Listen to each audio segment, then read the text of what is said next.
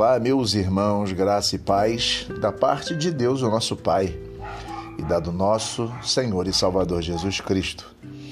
Hoje é sexta-feira, e toda sexta-feira, geralmente, nós nos preparamos para sair, comer alguma coisa, fazer alguma coisa, encontrarmos com os amigos, mas nesta sexta-feira, como outras tantas, estamos em quarentena. Olha, não é fácil, mas é preciso ter calma, paciência e é preciso obedecer o bom senso. Que Deus nos proteja, que Deus nos guarde, que Deus nos livre do mal, tá bom? Que você se proteja, use álcool em gel, lave bem suas mãos, evite contaminações e a gente espera passar por isso, se Deus quiser. Daqui uns dias estaremos pós-pandemia, se Deus quiser.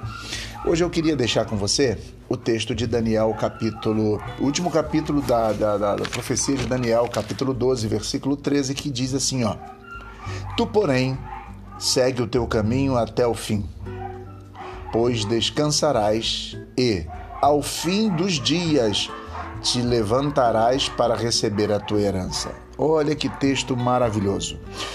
A profecia de Daniel termina dizendo: Tu, porém, segue o teu caminho até o fim.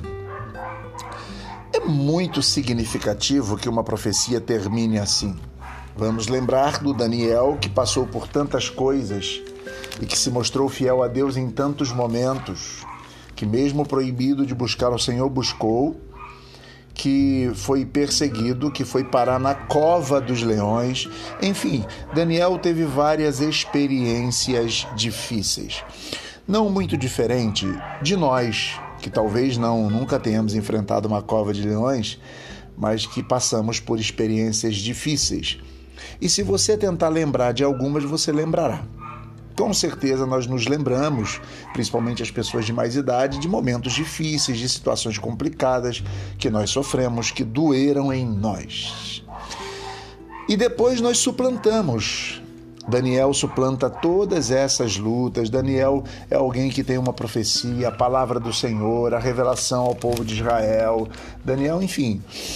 Mas nada disso adiantaria, ou a história de Daniel poderia ter sido uma história comum se ele, mesmo depois de passar por todas as lutas e ter vencido, mesmo depois de ter passado por tantas perseguições e ter conseguido se manter firme, nada disso adiantaria se ele parasse a caminhada. Parece-me que a profecia está dizendo: mesmo depois de tudo, vai no seu caminho até o fim. Parece-me que nós precisamos continuar nossa caminhada e que não podemos desanimar e nem desistir diante das circunstâncias da vida. Não podemos parar, não podemos ficar, digamos, desistir, porque é preciso ir até o fim, é preciso continuar a caminhada. E aí vem uma promessa que é: tu vai até o fim, pois descansarás. Existe uma promessa de descanso.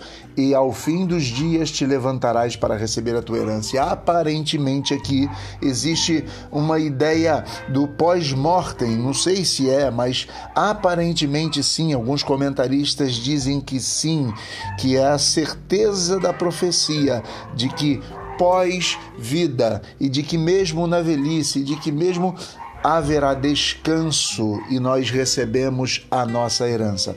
Olha, se nós olharmos para Jesus Cristo, a ressurreição para a vida eterna com Jesus aponta para uma herança que nenhum ouro pode comprar, que nenhuma felicidade pode suplantar e que nenhuma alegria também pode suplantar.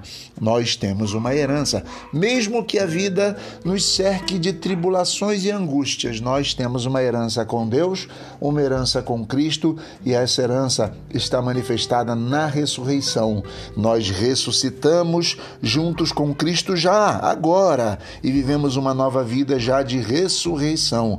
Mas naquele grande dia experimentaremos ela totalmente e plenamente.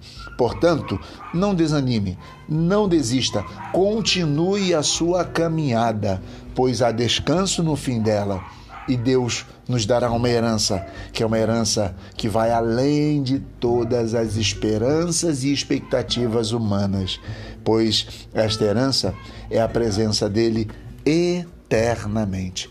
Deus abençoe você, que essa sexta seja uma sexta abençoada, que a graça, a paz, as misericórdias e as consolações de Deus, o nosso Pai, e de Jesus Cristo esteja com você, e que o Espírito Santo nos ajude nas nossas fraquezas a continuar a caminhada e irmos até o fim.